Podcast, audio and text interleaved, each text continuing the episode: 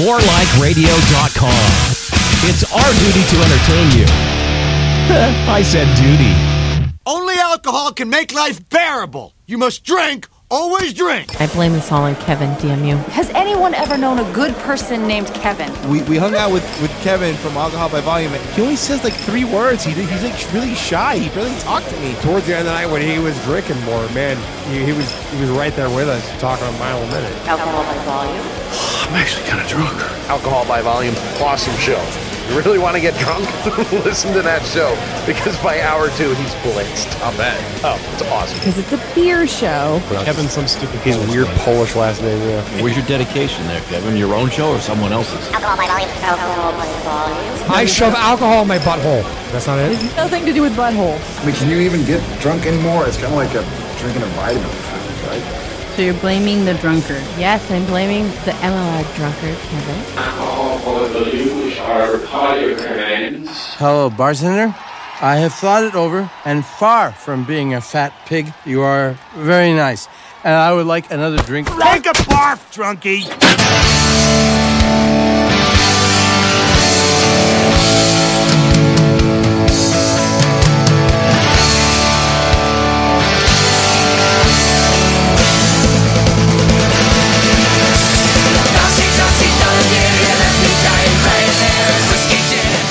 Yeah, check your goddamn email, Dennis. Seriously, I did send you one or two. I'm, I'm sure of it. I, they're in my sent folder. I don't know. Maybe they went to your spam. Anyway, welcome to Alcohol by Volume. It's Tuesday, uh, May 27th, 2014. We are live here on More Like Radio. Um, well, I hope everybody had a good Memorial Day weekend. I went for a five mile walk at the park and then got trapped there by a parade. there was a parade that apparently decided to go through the main drag of the park, and I got stuck there. Like I told people on WhatsApp, I totally respect Memorial Day. I, I understand it. I, you know, nothing. No, I don't hate the troops like Dutch. You know, I, I appreciate the sacrifices our troops have made and everything, but God damn it, the ugh, the, the jingoistic flag waving shit rubs me the wrong way. It, it it feels like indoctrination when I see these all these little kids wave happily waving their American flags and everything, and all these people wearing their American flag T-shirts that they got from either Walmart or Old Navy. Most of them from Old Navy, it actually looked like, because you know after uh, after Fourth of July, I believe you can get a lot of those American flag shirts for like a buck at Old Navy. Ah, but eh, whatever. Otherwise, I went to see um, X Men: Days of Future Past. It was fucking fantastic. That is how you reboot a franchise properly. That was actually the first movie I saw in theaters since um, I think since Hunger Games: Catching Fire. So, uh, oh, welcome to the chat, Scrams. I see. I got uh, Western Echo. I got Scrams. I got Marianne, and I got a guest nine four five four eight four. Okay. Dennis found the email. He marked it read a week ago and never even read it. Believe me, dude, I've, I've done that before. So, yeah, you know what? Scrams is right. Technically, wearing clothes that are flags are uh, disrespectful.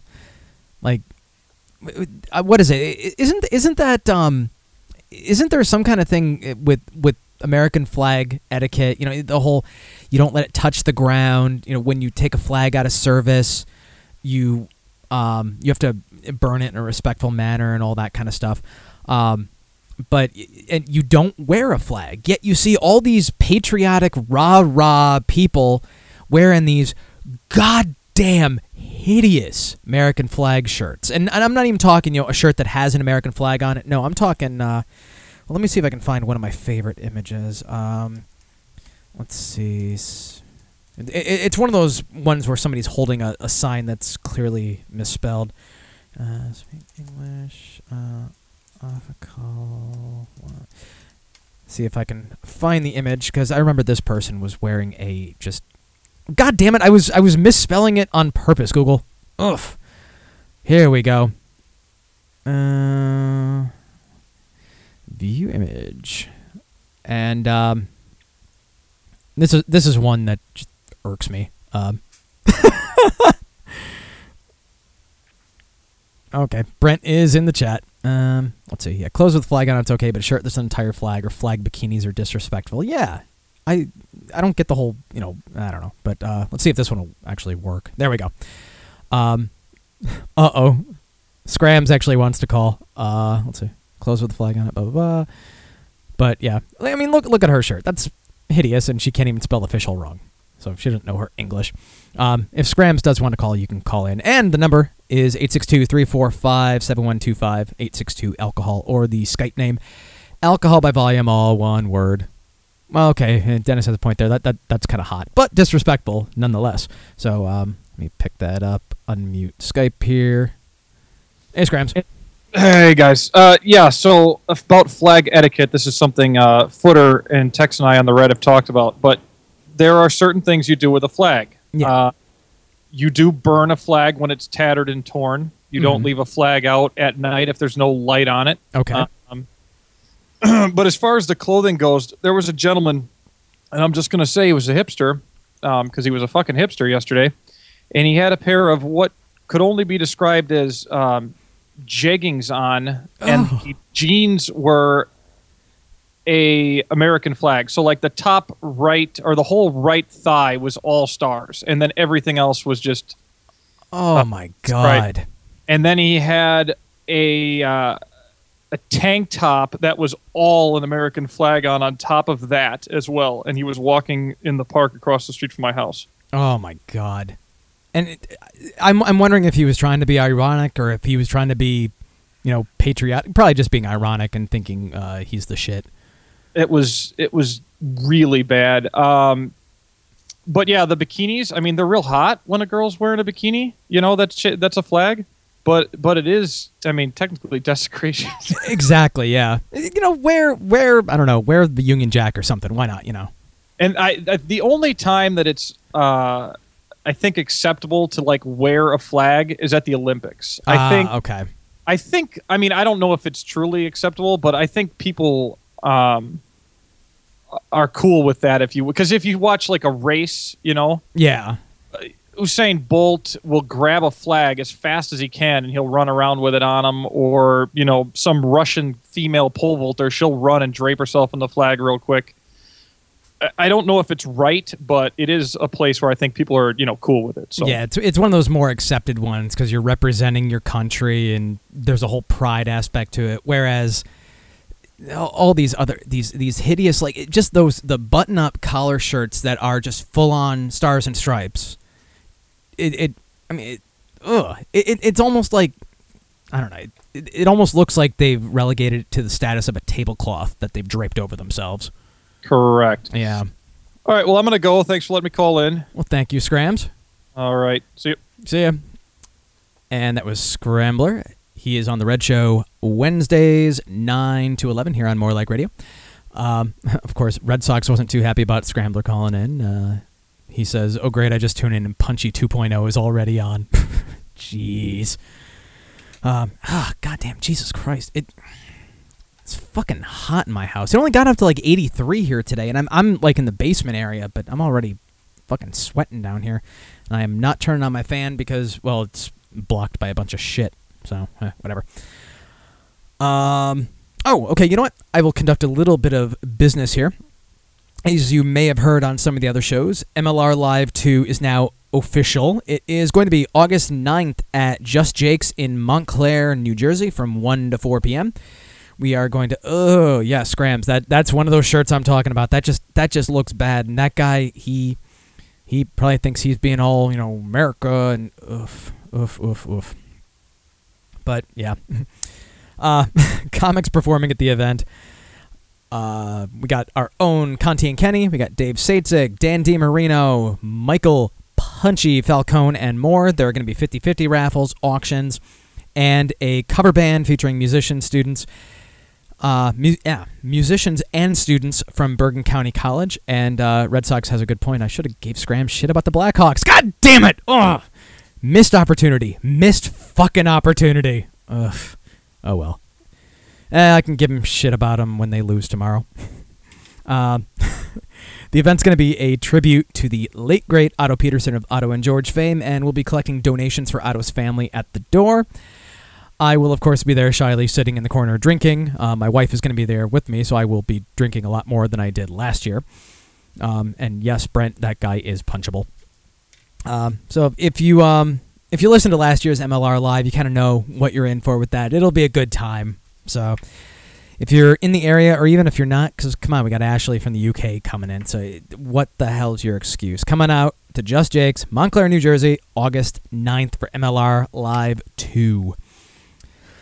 Uh, so I went a little nuts with growlers uh, this past week. Uh, my wife was kind of an enabler with it, though. I, I, I was trying to be responsible, and she was telling me to just buy more, more, more. Uh, so the first one I got, it was actually last Thursday. Uh, The um, there's a, a chain of liquor stores around here called Liquor Factory, and they were doing a uh, Goose Island weekend where you get a free Goose Island growler when you purchase a growler fill. So I got some Goose Island Endless IPA. Very good. Very happy with that. And I have a new growler now.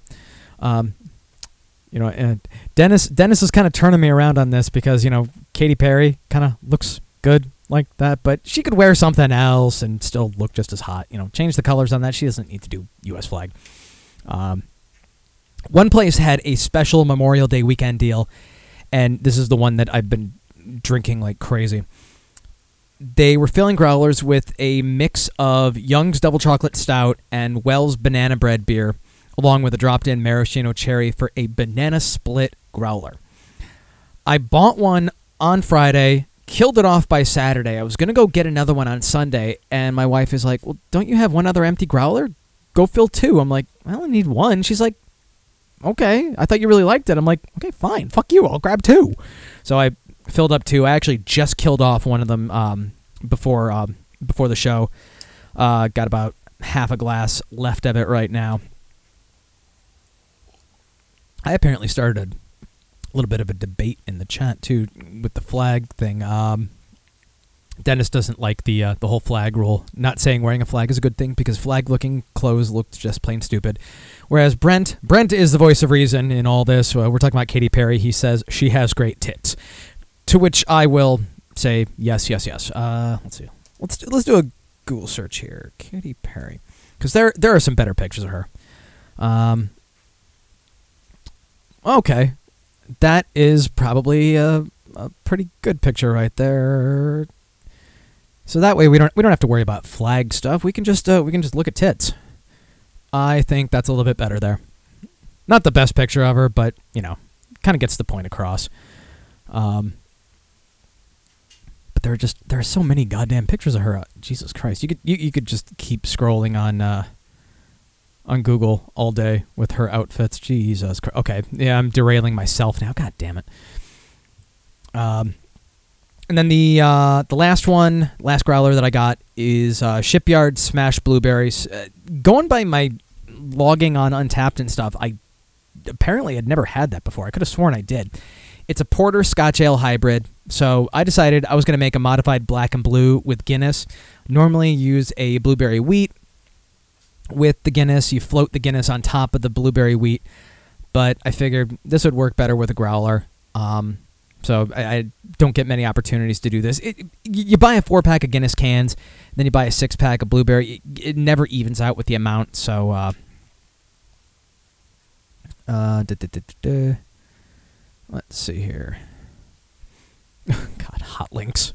Yeah, if you don't if you don't know what hot links are, as most of us apparently uh, didn't listen to Daytime Divas from yesterday. Thank you, Brent. Yep, that's one of my favorites there.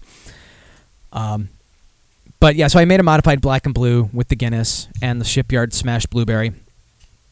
And it turned out pretty good. The Guinness doesn't float on top of it because it's a porter, but the taste blends well together. You get that nice kind of blueberry muffin thing going on. I remember a while back, what was it? Um, I think it, this had to have been over a year ago. In fact, I don't even know if I had started the show yet. But Marie from uh, Hippo Juice and Dutch and Royce, she had suggested mixing the Young's Double Chocolate Stout with I want to say Sea Dog uh, Blueberry Ale, and um, that one mixed pretty well too. So similar similar idea, and that had like that kind of blueberry muffin uh, blueberry muffin flavor too. And uh, Red Sox, you know, I shouldn't even dignify that with a response. God damn it. Katy Perry's hot, so you know whatever. Doesn't matter that she's not a tranny. Okay, that'll be a soundbite somewhere. Yeah, I know it. I also picked up the new chocolate orange Weisenbach from Terrapin. I know I mentioned that in the new releases. Uh, might have actually been as recently as last week. If not, then the week before.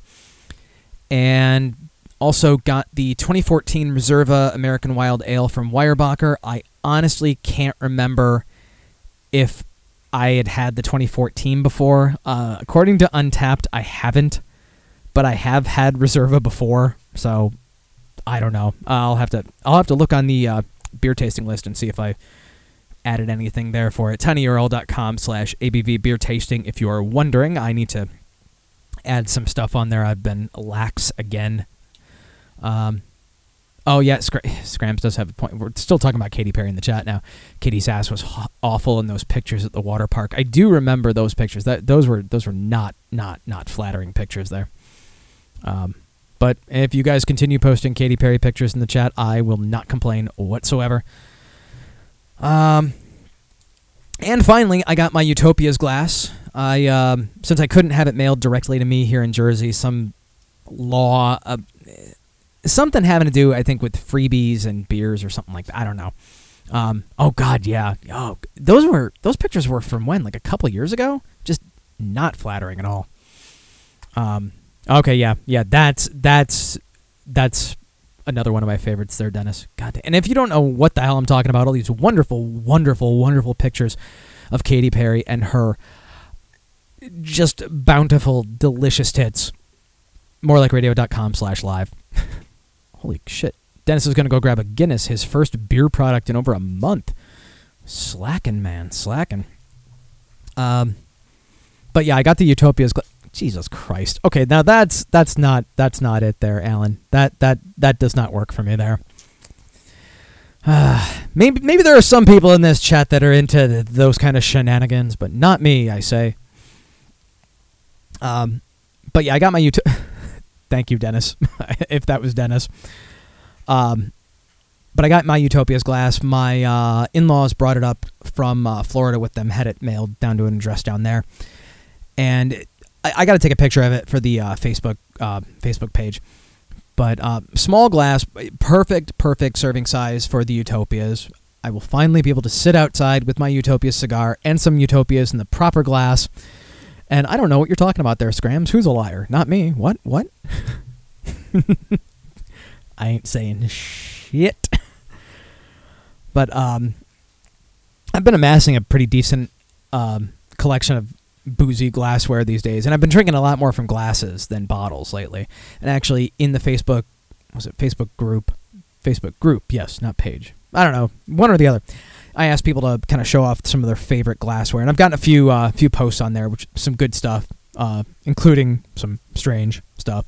But uh, if you want to check that out, the Facebook page is facebook.com. I'm sorry, Facebook group. It is the group. God damn it.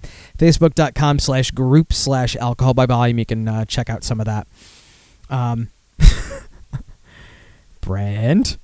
Well, not not not direct coworkers, like colleagues, colleagues in the same um, uh, business that I'm at, but not directly within my office. So that's fine, right? Probably. Eh. Uh, but uh, since I've been pouring, um, you know, more beers into glasses lately instead of drinking straight from the bottle, especially with all the growlers I've been getting, it kind of leads into this one article I picked up. I've been um, taking notice of the different textures and levels of beer foam depending on the beers that I'm um, that I'm pouring, and I, I came across an article on craftbeer.com detailing the science of beer foam. Um, so first bit, I'm, I'm not going to delve into the hard science aspects. There was there was a lot of like really really really sciency shit. Um, let's see. Go through this. There's there's a lot that I have to skim through with this. Um, fuck you, Red Sox. God damn it, stupid fucking pirate. I hope Marianne poisons your lunch when she goes out to lunch with you, or pokes your other eye out. Uh, okay. Okay. Uh, now I got the article up, and okay. So one, there was one, um, one aspect apart from the. God damn it, Dennis. Yeah. Okay. I'm not gonna comment. Uh, I'm, I'm not not gonna get into nucleation, polypeptides, and all that stuff. You know, words that are tough to pronounce after a few beers. But the aspect of the article that really caught my eye, that was more approachable for your average beer drinker, didn't get too sciencey. It was, you know, had had to do with the visuals of the foam. Um, but certain variables that can affect how much head is on your beer. And laugh it up, pirate. Laugh it up.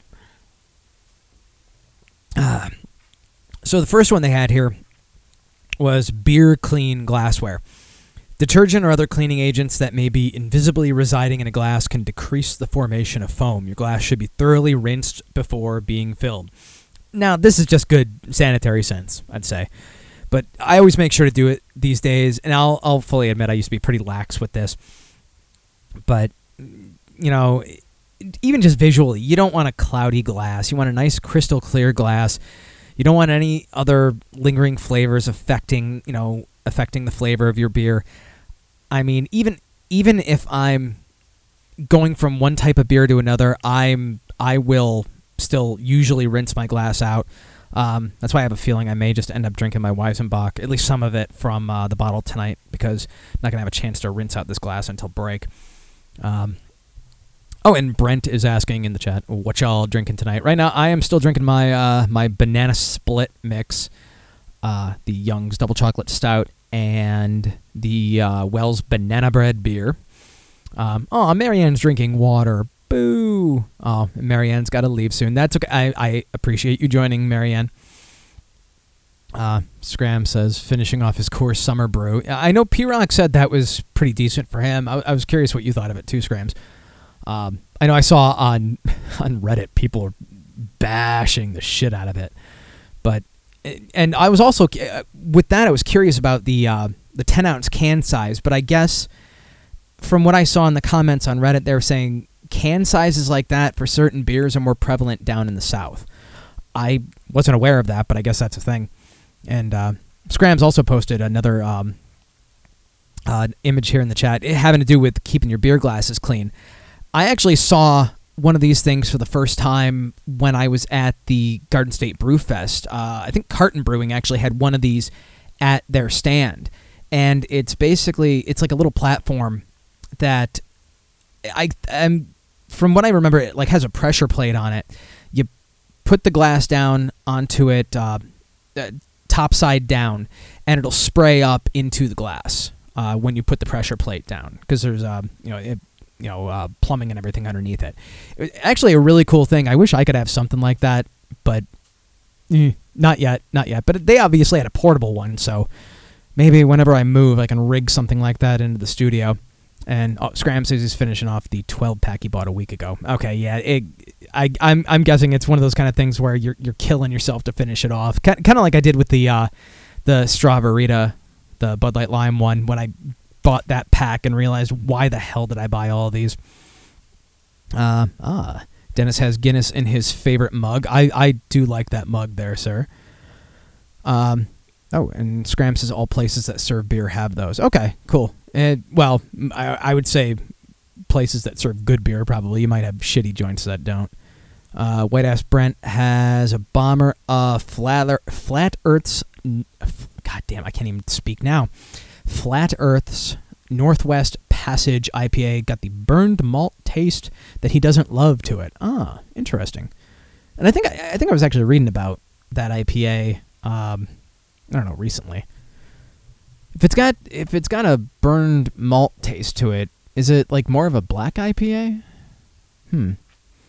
Uh, plus water. Is cold. Yeah. Okay. Yeah. Scrams. All craft friendly places and all brew houses. Yeah. So I mean, like a place like that one gastro pub that I went to, they I would assume they would have had something like that, but you know, not not your TGI Fridays. Oh, and Scram said, when I come to Chicago, we'll go eat at Goose Island. Yes, sir. Oh, I I have been just loving Goose Island stuff lately. Um, Brent says with the Northwest Passage IPA, uh, kind of a caramel taste to it. See, I, I, can't see I can't see a caramel flavor going necessarily good with an IPA. I'd try it, but not like I get Flat Earth Brewing out here anyway. But I would try it eventually. Um, okay, let's see. Back to back to beer foam science stuff. Uh, etched glassware. Now, some glassware is etched on the bottom. It creates an additional nucleation site. Nucleation, you know, just create the bubbles. Uh, bubbles cling to the etching and they accumulate until they're buoyant enough to break free, rise to the top of your beer, replenishing the, the head at the top of the beer. I actually have a couple glasses that do have the etching on the bottom. You know, some um, depending on where you're reading about it, they'll call it etching. They'll call them widgets. Um, you know, widgets not unlike the um, nitro widget, you know, term that you'll see in a uh, can of Guinness. Uh, let's see, my glass from Susquehanna Brewing has it. My new stout glass from Left Hand Brewing has it. It actually does make a difference. If you pour into a glass like that, you'll see, uh, especially if you have kind of side by side two different glasses, one with the etching, one without, you'll see the difference in the bubbles coming up. Uh, let's see. Lipstick or chapstick. Certain waxes and compounds in lipstick and chapstick can block protein interactions and or poke holes in the bubbles protective protein skins, killing beer foam. Another reason to thoroughly rinse your glass. Even between fills, I this is one reason I really do tend to do this between fills. My my lips have a horrible tendency to get chapped, especially my upper lip due to my beard. So I'm constantly putting on Blistex and shit like that. The residue on your glass, it'll fuck up your next pore's head retention. Plus, it just kind of looks gross. So might want to, you know, clean your glass. Keep your glass clean. Um, greasy or fatty foods, much like lipstick, fats from foods that are on your lips can pose a real detriment to your foam's stability and overall length of life. Never really thought about this, but it makes sense. Uh, to be fair, I've usually already cut through the head of my beer before I take a bite of food, and actually, these days I rarely drink beers with my meals unless I'm doing some specific pairing. I don't want to fuck up the food or the beer with an off pairing, so I usually don't take the risk unless I kind of know where, what direction I'm going with that. Uh,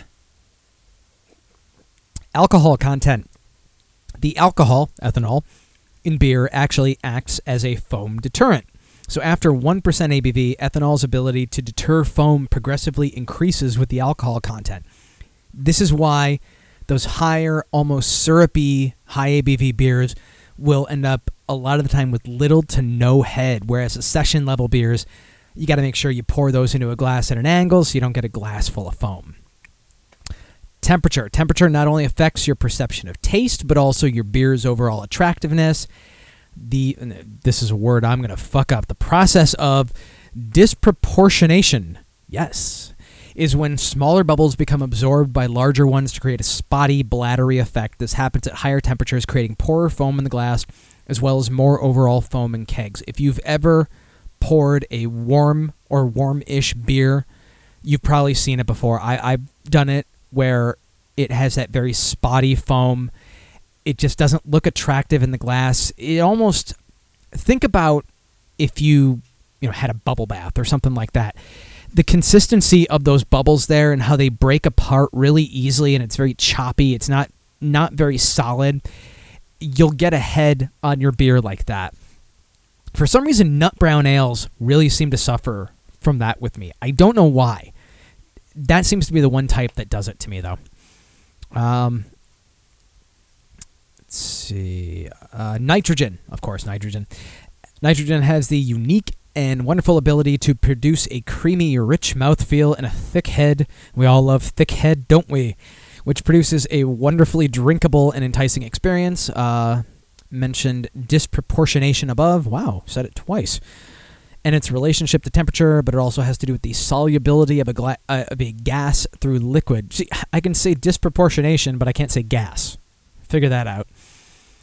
Nitrogen gas is not very soluble, so it produces many small bubbles that create a very creamy, stable head.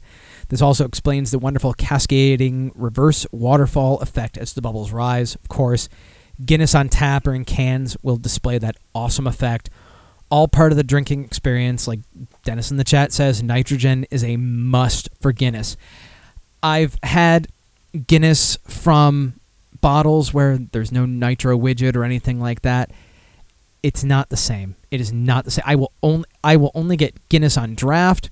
I will only get Guinness in cans with the nitro widget. Otherwise, it's just not worth it at that point.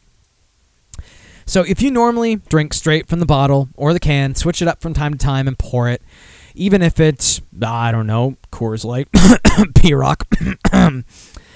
don't worry about having special glassware or whatnot. Any old glass will do in a pinch. Just make sure it's clean. It, it's, a, it, it's a different way to drink it. You, you get a little bit more uh, interaction with it. You get the aroma better from you know other than from the can and from the bottle, things like that. I, have said before that the mouth of the bottle, the mouth of the can, it's not enough to really let the aroma out for certain beers. Again, if you're drinking Coors Light, you're probably not worried about it that much, but try it. You never know. Might might actually improve it for you. Uh, see if I can kill this off here. Ah, uh, seriously, if if you get a chance, mix the banana bread beer, mix the Young's Double Chocolate Stout in equal amounts so damn good. Uh, I know that they're they're probably done with those growlers uh, since uh, Memorial Day weekend's over, so I'm gonna have to end up uh, getting a four pack of the Young's Double Chocolate Stout, get the four pack of the Wells Banana Bread Beer, and just start may, maybe mi- just mix my own goddamn growler. Uh, speaking of the glassware, Brent says he wants to buy a perfect pint glass. He says it's gimmicky, but it looks cool. I've had the perfect pint glasses on my Amazon wish list for ages. I just haven't pulled the trigger on them yet. Um, it, it's weird that I actually bought the the left hand that new stout glass before I bought the perfect pint. I drink enough Sam Adams. I don't see why I haven't bought that yet. I don't know. Maybe maybe I'll convince someone to get it for my my birthday, which is, which is coming up in uh, a few, few months. In case anybody's curious, I I know most of you don't give a shit, but whatever. If I could get a couple beer glasses out of the gig, I'm not going to complain.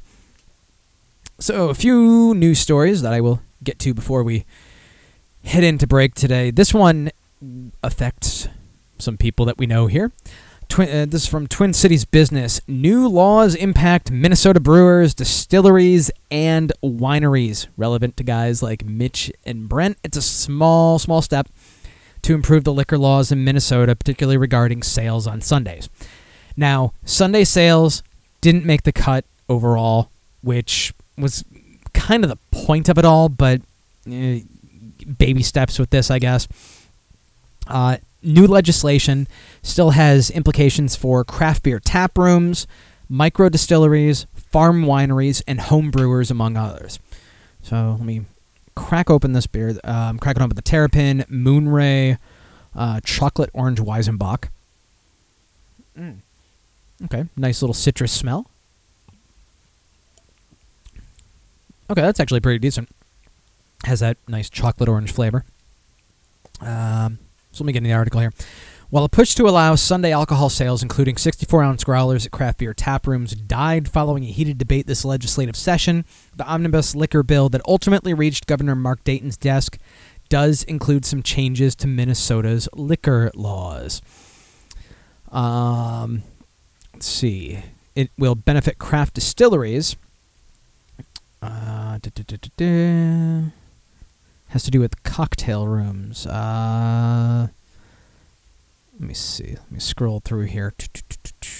Has to do with cocktail room licenses. Um, it. You know what? Let me let me actually start. For some reason, this article is going like back and forth with certain things.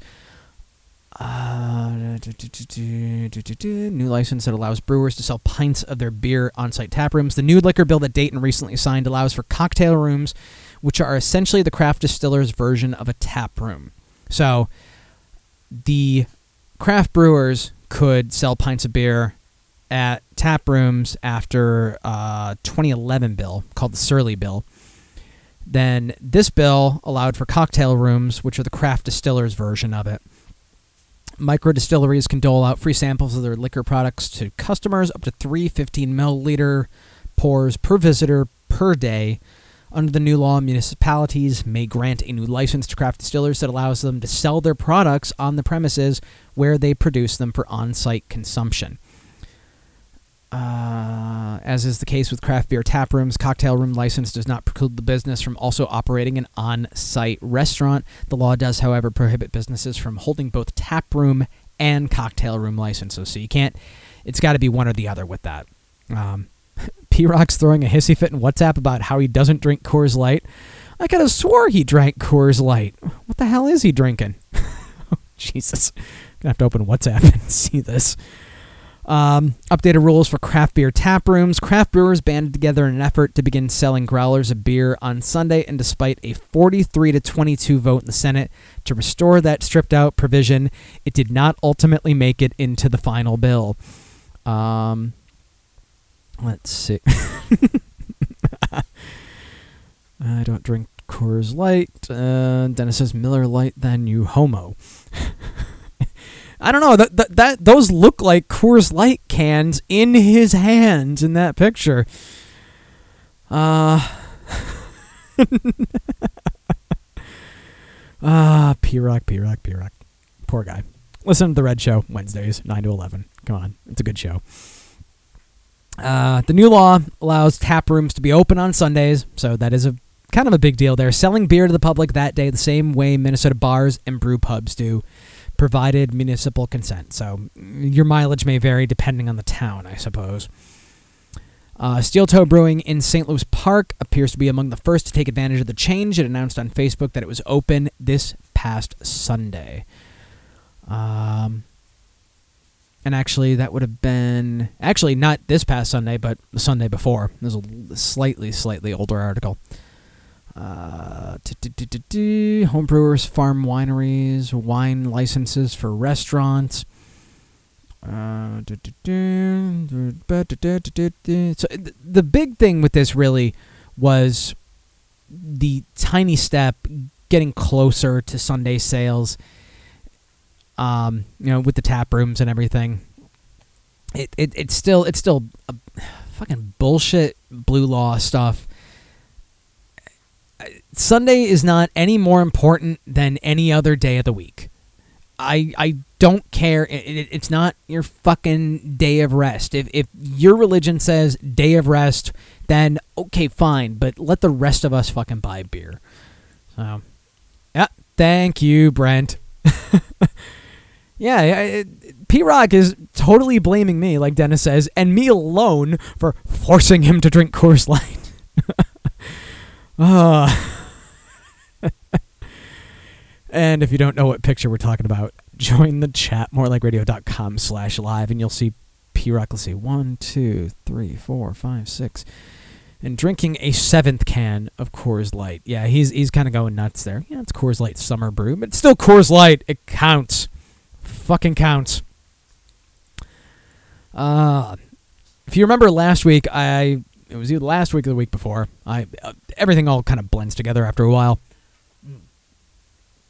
I was talking about that new Duff beer showing up in Australia, and I, just uh, how strange it was. It was being brewed by a different U.S. brewery than the one the um, that they serve down in Universal, which is from the Florida Beer Company.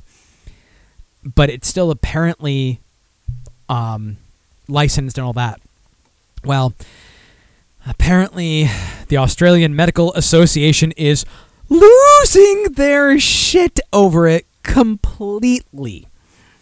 Um, which I don't know, it's kind of weird. Uh, the head of the Australian Medical Association has labeled plans by Woolworths to stock new alcoholic product Duff beer in their BWS and Dan Murphy stores as dangerous and increasing the social acceptability of alcohol misuse. AMA's outgoing chief, Steve Hambleton, said, People have been. Oh, wait, I, this would be an Australian accent. And people have been watching The Simpsons for years, and this really made product placement and dangerous exposure to people misusing alcohol. Sounds a little drunk himself. We've talked in the past about the effects of exposing young children to alcohol advertising. Here it is in spades, referring to the Simpsons cartoon, which has been playing on Channel 10 for more than 20 years. So, of course, Woolworths Liquor Group spokesman said, We have adhered to alcohol advertising codes and do not use the Simpsons characters in our stores. There will be no press, outdoor, or website advertising of the product. A pop up bar devoted to the beer's debut is being held for seven days at the Woolloomooloo Bay Hotel in Sydney. I think Little Matt might be able to help me uh, pronounce that a little bit better. Uh, and the product has a Facebook page. The spokesperson added that all materials have adhered to alcohol advertising codes. The AMA has repeatedly called for a parliamentary inquiry into alcohol advertising. Dr. Hambleton said research has shown underage drinking permanently impairs young people from being able to realize when they're intoxicated. Ugh. So basically, Duff Beer, which is a product from a animated series that is not a children's animated series, it is clearly a series intended for adults, is going to completely destroy the youth of Australia. Does that make sense? yeah, Dennis, I know. My I don't know if my impressions are getting better or worse. I honestly can't tell. I, have been going through materials for best of, going through my impressions, and can't fucking tell. I, I hit the Australian accent on some words, and then I just completely lose it on others, and it turns into gibberish. I don't know. Uh, well, for a more enlightened look at beer, let's head over to Ireland, of course. This is fr- okay. Dennis says, in my case, worst equals better. Thank you, sir. I will. I will keep up with it. Uh, wish I could do an Irish accent. Might have to try it for this article. Uh, the drinks business got this from there. Over 18s invited to get drunk for TV show. Now, excuse me. First off, th- reading through this, it didn't seem like it's an MTV style. Hey, let's put a bunch of young people in a house and ply them with bottles of booze and laugh at their poor decisions reality show. This actually seems like there's a scientific, almost educational aspect to it all. I get almost a Mythbusters vibe to it. They're, they're saying it's science based television. So, a new TV show which invites people to, quote, get drunk on camera in an attempt to, quote, explore, explain, and illustrate the effects of alcohol is to launch in Ireland. Oh, yeah. Dennis says, uh, try sounding like a leprechaun. Yes, and I, I, I know, Brent, I do a great Asian impression, and I, uh, I don't know, maybe I'll have to figure that out. Uh, damn it, I don't think I have any, uh, I don't think I have any Asian stories today. I might just have to make it up. Um, let's see. Oh, good, there are quotes in this article. Uh, the appropriately titled Drunk Television, which has been described by its creators as a science based television series, is currently seeking people to take part in the show, marking what could be the next frontier of reality TV. Uh, the station said in a statement, you know what? Let me. If, if I'm going to do this, I'm going to do this right. Um. Here we go. Um, this should be fine. Th- this should work. If I'm gonna have an offensive accent, I might as well go the fucking full nine here. Country where getting drunk is considered by some as a national pastime, the series will put out our commonly held perceptions and beliefs about alcohol under the microscope. Wow, I'm fucking awful.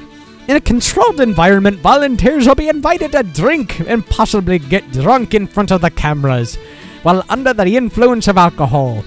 These volunteers would take on a range of specially designed tasks and challenges which will help the program explore, explain, and illustrate the effect of drinking on the body and mind and my pot of gold. Drunk will focus on facts and evidence, providing answers to a very wide range of questions, some seemingly silly and some deadly serious. How exactly does alcohol affect us in the short and long term? Kick back to the chat here just to make sure. Uh... Oh, okay. Yeah, Brent says it's only offensive to people who actually listen to this shit. Good point. Good point.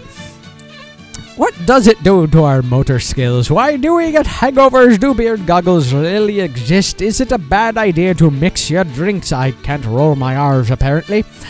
How does alcohol affect your emotions? Well, it makes me cry a lot.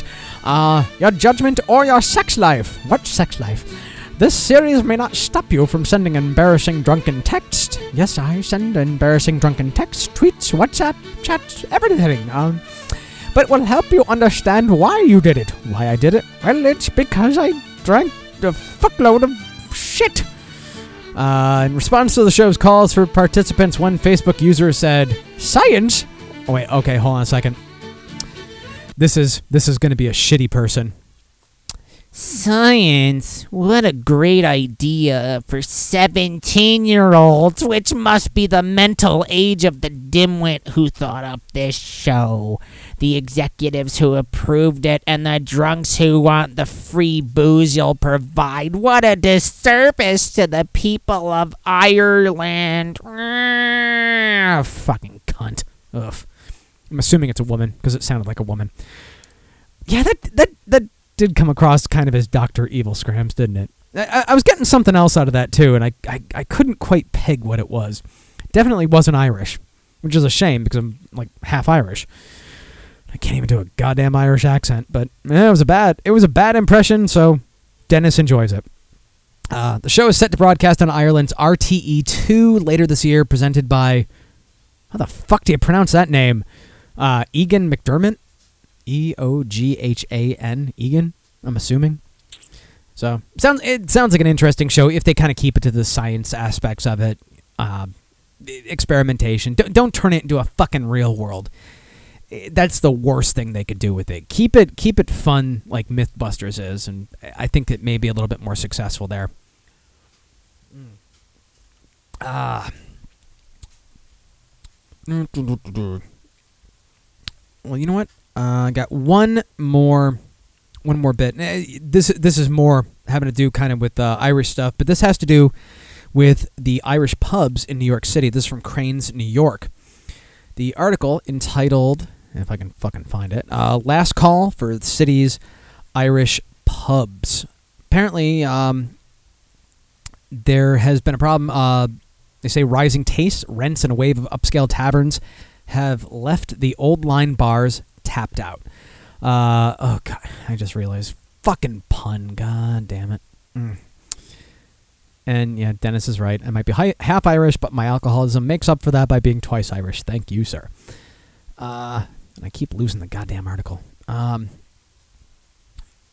let's see. It starts off here. The Blarney Rock Pub on West 33rd Street was doing brisk business at lunchtime one day earlier this month as savvy regulars avoided food choices like the $8 tuna melt sandwich, cold in the middle and drowning in cheese. Oh, come on, that sounds fucking delicious. In favor of downing $5 bottles of Bud.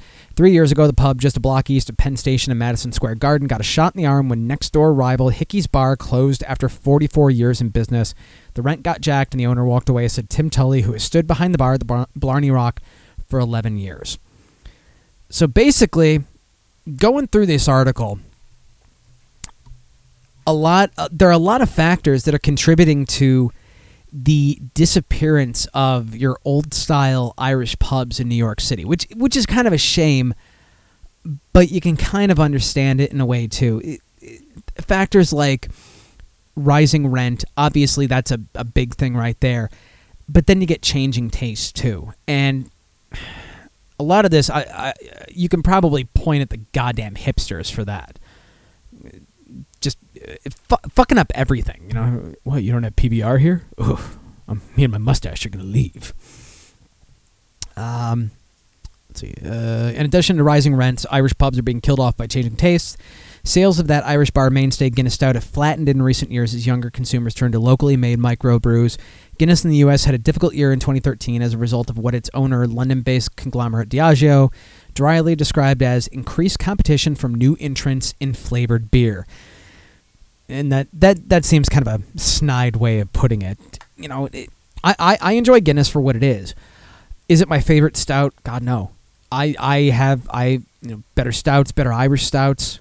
Guinness is a good standby for me, but the competition you know, there, there's so much variety out there now. Uh, yet even pub owners who try to modernize by adding boozy craft beers or better food find it's often not easy to overcome the perception that their places should offer a certain kind of experience and above all do it cheaply. Uh, given the, the type of cuisine and the prices people expect at Irish bars, no $18 cocktails which help boost margins, the numbers just can't add up, said Faith Hope Consolo, chair of the retail group at real estate broker Douglas Elliman. It's rough for Irish bars right now. So apparently, the uh, most successful pub owner in the city is, as a result, kind of dialing down the Irish elements of the pub. Um, they've they've added food like a fifteen dollar ahi tuna burger with pickled ginger and wasabi aioli. I mean, that doesn't sound like Irish pub fare. Stuff like fried calamari. Uh, they have 32 available stouts from U.S. microbrewers, and it, it is it is a matter of kind of having to change with the times. I mean, you, you do you do want a you, you do want a pub experience. If you want to go to an if you go to an Irish pub, you almost kind of expect a hole in the wall kind of place, but then you expect the hole in the wall prices too, and those things don't match up, and everything. Irish pubs have had to undergo a facelift because of it. Um, one of let's see, uh, I want to backtrack here. Who this person is? Martin Whelan, whose parents ran Maggie's Place on East 47th Street, has built a mini empire of nine pubs, including Stout NYC on West 33rd. Uh, and that, that's where they had the ahi tuna burger, the fried calamari, stuff like that. And he said 15 or 20 years ago, a bartender could open a place with a friend, not now. Um, let's see. Upscale downtown establishments. Uh, new kids on the block are trying to shake up Irish bars. No, no, no, not the boy band. Thank God, because that would be a very awful bar.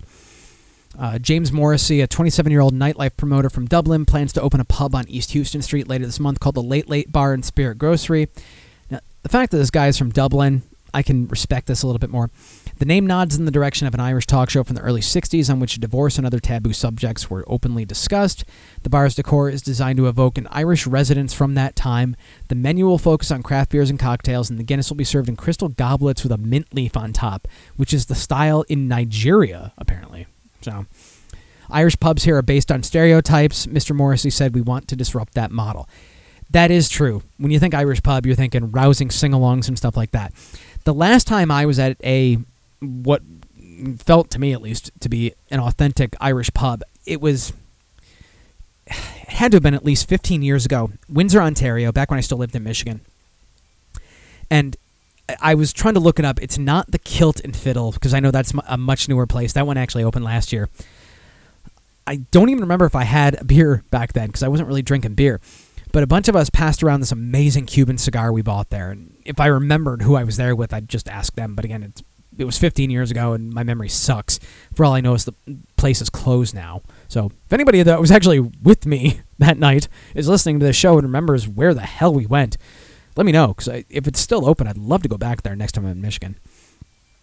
Um, and it, it, going back to hipsters and beards and mustaches, let's see. Uh, Scram says some of the guys here at MLR are the only reason I tolerate beards. Otherwise, beards and mustaches are equally hipster nowadays. Yep, that that is true. Especially if if you're if you're wearing the beard and you're wearing you know plaid shirts, uh, kind of like Punchy does. You might be. Oh God. See, I, this this should be Punchy's new stand-up routine. He he should do a "You Might Be a Hipster." Come on, that would be a hit. It worked for Jeff Foxworthy. Why not? Um, I got that manly men rock beards, but so do 130 pound, six foot tall, skinny jean wearing or skinny jean wearing faggots. See me, the the reason. What the fuck? Why am I getting a? Why am I getting a call on my phone from Maryland? That's creepy. Uh, reject call. Okay. Um, but the, the reason I continue to grow facial hair, I mean, I, I used to just kind of go goatee, but now I just go full beard because if I go clean shaven, I look like I'm about 17, 18, which I I'm I'm well past those years. Uh, I think I pull off a beard decently. I don't grow a big bushy beard like Mitch does, and Mitch pulls it off well too, and he doesn't look hipster. But um, yeah, it was probably. You know, they were offering me a job at seven o'clock at night, Brent. No, no, no, no, no. Nah, if they, if they if they really need to get a hold of me in Maryland, I don't know. If they really need to get a hold of me, they'll uh, they'll leave me a voicemail. It was probably a telemarketer, even though I'm on the goddamn do not call list, motherfuckers. Ah, phone just crashed.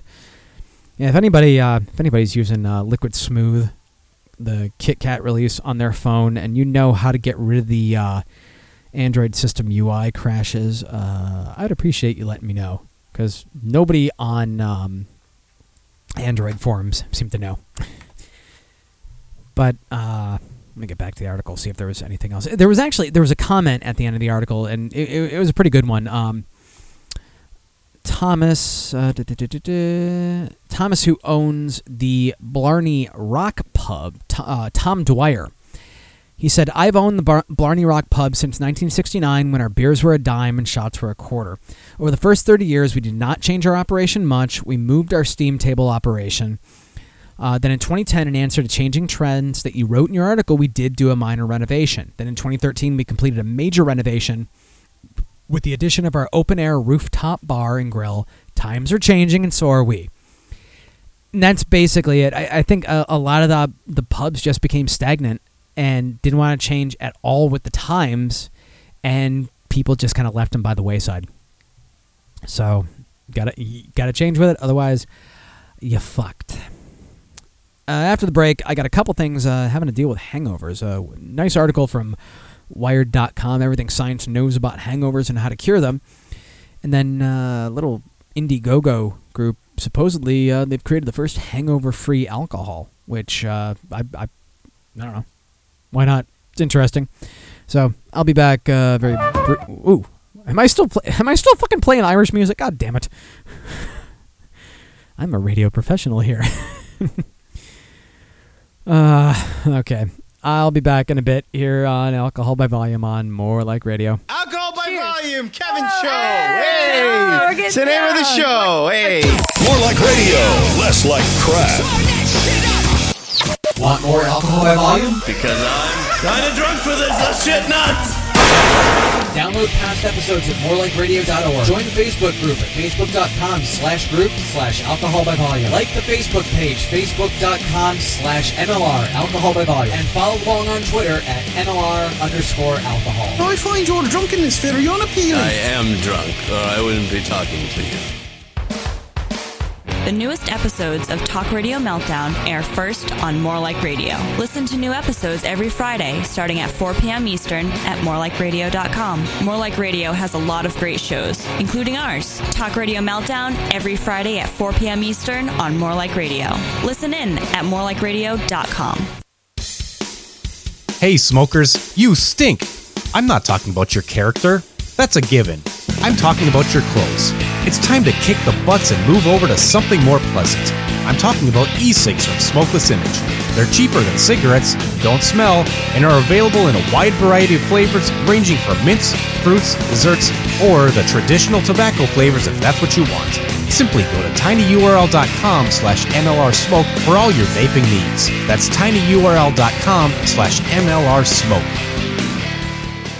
Wednesday night at 11 p.m., tune in to More Like Radio for two hours of wrestling talk on Markout Radio with Dark Fox and friends. Fistful of assholes? Excuse me? Fistful of assholes? Really? You want me to say that? Just do the bit. All right, you're such a diva now that you have your own show with guest host Punchy, Greenway, and whoever else shows up on Skype or in Fox's creepy basement studio. The smell of cum and beer doesn't make it creepy. Maybe not, but the fleshlight does. Listen, I have a healthy sexual appetite. Thank you very much. What are the anal beads for? Can you just do the bit? Ugh, fine. Jesus, and you wonder why people get Marianne to do the audio bits. Mark Markout Radio live every Wednesday night from 11 p.m. Eastern on More Like Radio. This is it, the apocalypse. Hey, are you absolute garbage? Let me guess, an alcoholic? A drug addict? When was the last time you were even out of your house? Well, why don't you join us for The Red Show? We're all about personal betterment and self esteem. I want to do, uh, you know, maybe like uh, City Meets the Swamp, something, something. I hope it ends up with the fucking city getting eaten by a goddamn alligator. Ambassadors of peace at any income level. That's what we do here. We're all about olive branches. no, you're a fucking white trash asshole. You're about Olive fucking Garden, okay? One thing we don't forget is how important our fans are. Is there anything more you want to say about any of these uh, cocksuckers that are listening? No, I don't think so. Okay. And we recognize the struggles and hardships of our friends. We don't give a fuck. I hope you relapsed. Burn in hell, bull. Oh my god. What are you I meant I love you, bro. Get better. So come join us live Wednesday nights and experience functional substance abuse on The Red Show. Only on More Like Radio. You're doing some things with Enya, correct? I, I hope you end your life. Now get, off the, now get off the microphone while I talk to my pal. Mr. Turtle, how many hosts does it take to make a podcast as good as the Shy Kids podcast? I ain't never made it through a whole episode. Ask Mr. Owl. Mr. Owl, how many hosts does it take to make a podcast as good as the Shy Kids podcast? Let's find out. A one, a two, a three. Three. How many hosts does it take to make a podcast as good as the Shy Kids podcast? The world may never know. I said three, motherfucker. The Shy Kids Podcast. Saturdays, 2 p.m. Eastern, 11 a.m. Pacific at morelikeradio.com. We are the Shy Kids. See right there. It's done. Theme song. You know, at the start of the last episode, we went through uh, different nationalities, you know, and now people know that we're Irish. and now people know that we're all shite at accents as well. but I was wondering, is it prejudice to not make fun of like all of the countries? Where's you going for it. We'll name check every country on the show. That way, no one can be mad. How about that? I could do Swedish. Oh yeah. Well. Birdie birdie. And to the Italians. Papa da poopy. Papa da poopy. okay. To the Mexicans. Hey, hey man. Uh, Spain.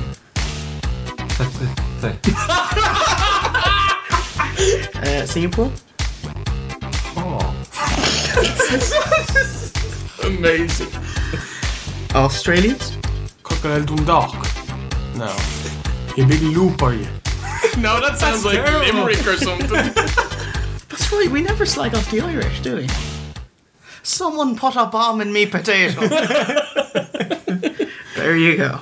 OSW review. All Irish, all racist. Saturdays noon east. Join Halls and Rorschach as they bring you the news you need to get you through your weekend. Ollie, Ollie, can you hear me? Yes. Okay, Ollie, I'm outside right now. It's uh, it's uh, it's really boiling hard out here. Uh, Sounds like it. Where are you at? Are you in Antarctica? uh, wait a minute, Ollie. I see somebody coming toward me. There's a, there's a man coming toward me. Uh, hold on a second. What, you, uh, uh, what are you doing in my yard? I'm getting too old for this shit. oh my God, it's Danny Glover. Danny Glover's in my yard. I just want to say that this snowstorm is a bunch of fucking bullshit. And if I'm going to let you go back in the house, Rorschach, because the sound effect is about to run out. Hey guys, it's Hollis from It's All About Me. Join Rorschach and myself every Saturday from noon to 2 Eastern Time right here on More Like Radio. Do you like video games? Are you a little antisocial? Well, listen to Antisocial Gamer Radio. Tuesdays from 3 to 5 on morelikeradio.com.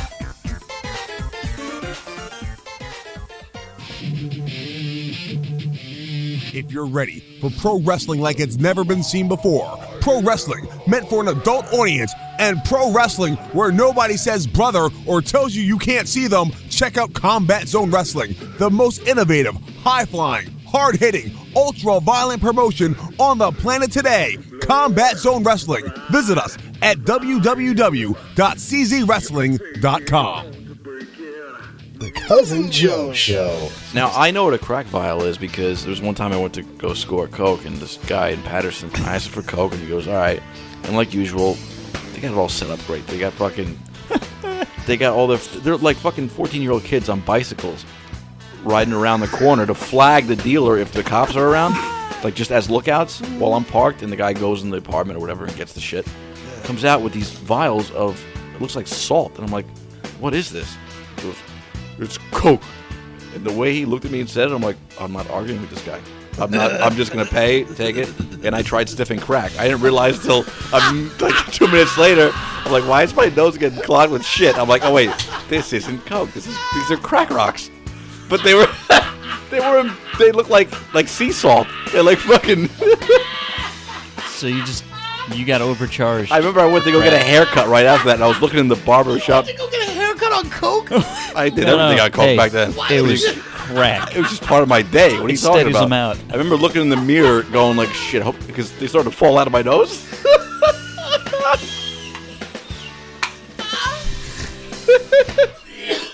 You're the only motherfucker I've ever heard that tried to sniff crack. Tune into the Cousin Joe Show live Thursday night, 7 to 10 on More Like Radio. Atomic lineup stronger than Owen Hart's safety harness. MoreLikeRadio.com. Other internet radio stations are gay. Hey, buddy. Can I get a triple shot of espresso over ice? Yeah, we don't do over ice. Huh? To preserve the bean's integrity, the ice would compromise the flavor. Store policy, so. Oh, okay. Uh, so why don't you just uh, draw me a triple shot of espresso? Very good. Anything else? Yeah, a cup of ice. I'm not doing that. I'm just looking for the jolt, man. I'm just trying to get it into my body as quickly and efficiently as possible so life feels like it's worth living for two hours. Flavor is secondary to the buzz. Don't you get it? You're just a drug dealer. No ice. So what happened next? What do you mean? I, I, I drove home and I poured it over ice myself. Oh, so it all worked out in the end. No, it didn't. I you know I still had to deal with that condescending idiot and comply. right. right. What the integrity of the bean? Are you kidding me? There was a time where I would have went five easy pieces on that guy. I would have just unleashed a tidal wave of rage. Right. Well, you've changed, and you know it's good for you, man. Is it good though, Ken? I mean, think about it. How good would it have felt to just unload on that guy? Got it. Right. But I'm sober, and if you act like an asshole when you're sober, uh, you're just an asshole.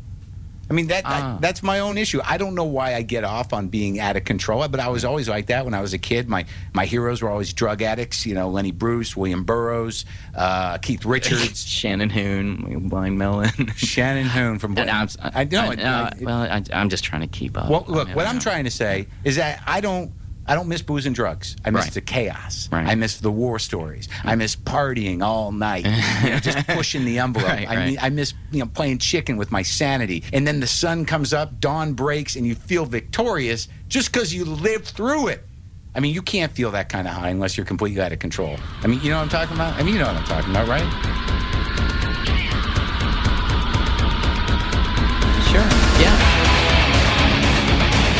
Welcome to hour number two of Alcohol by Volume here on More Like Radio.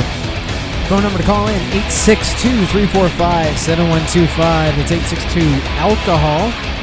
And you can Skype in at Alcohol by Volume, all one word. Uh, I'm going to do a little bit of promotion here for um, one of the original hippo juicers. Is that a is that a proper term there? I don't know. But uh, if if you um, if you've listened to Dutch and Royce and uh, Hippo Juice lately, you might be familiar with a web series called Welcome to Tate's.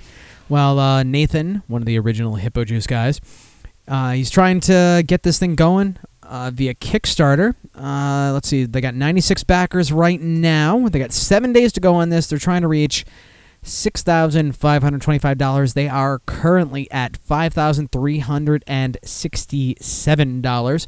Like I said, seven days to go. So they got to have it pledged by Wednesday, June 4th. If you are interested in checking this out, go to welcometotates.com. The uh, the teaser they have up for it, it looks fantastic. If you're if you're into comic books, you will love this. Uh, really well produced, looks really great.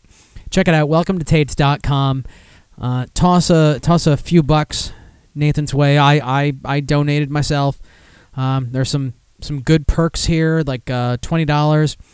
Um, oh, and uh, the the twenty dollar one that I uh, did is all gone. But there's another one, um, region free DVDs of Welcome to Tate's, complete with exclusive cover art.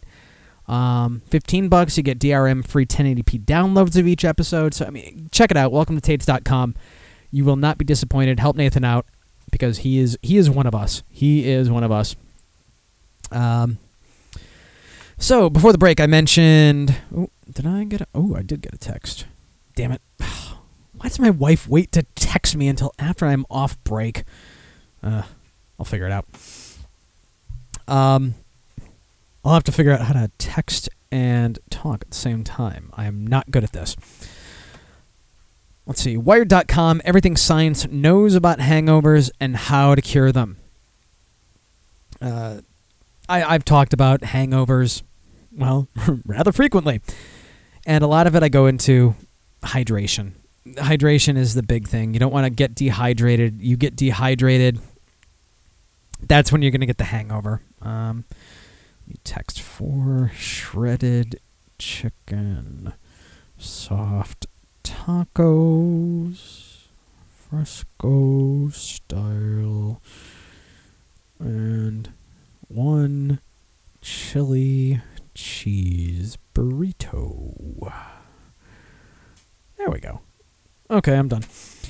So, uh, how does the article go here? The light coming in through the window is so there. You'd kill for a glass of water, but die if it came with food. Your guts are in full rebellion. Whatever happens next is going to happen in the bathroom. I have been there. You guys have probably been there many, many a time.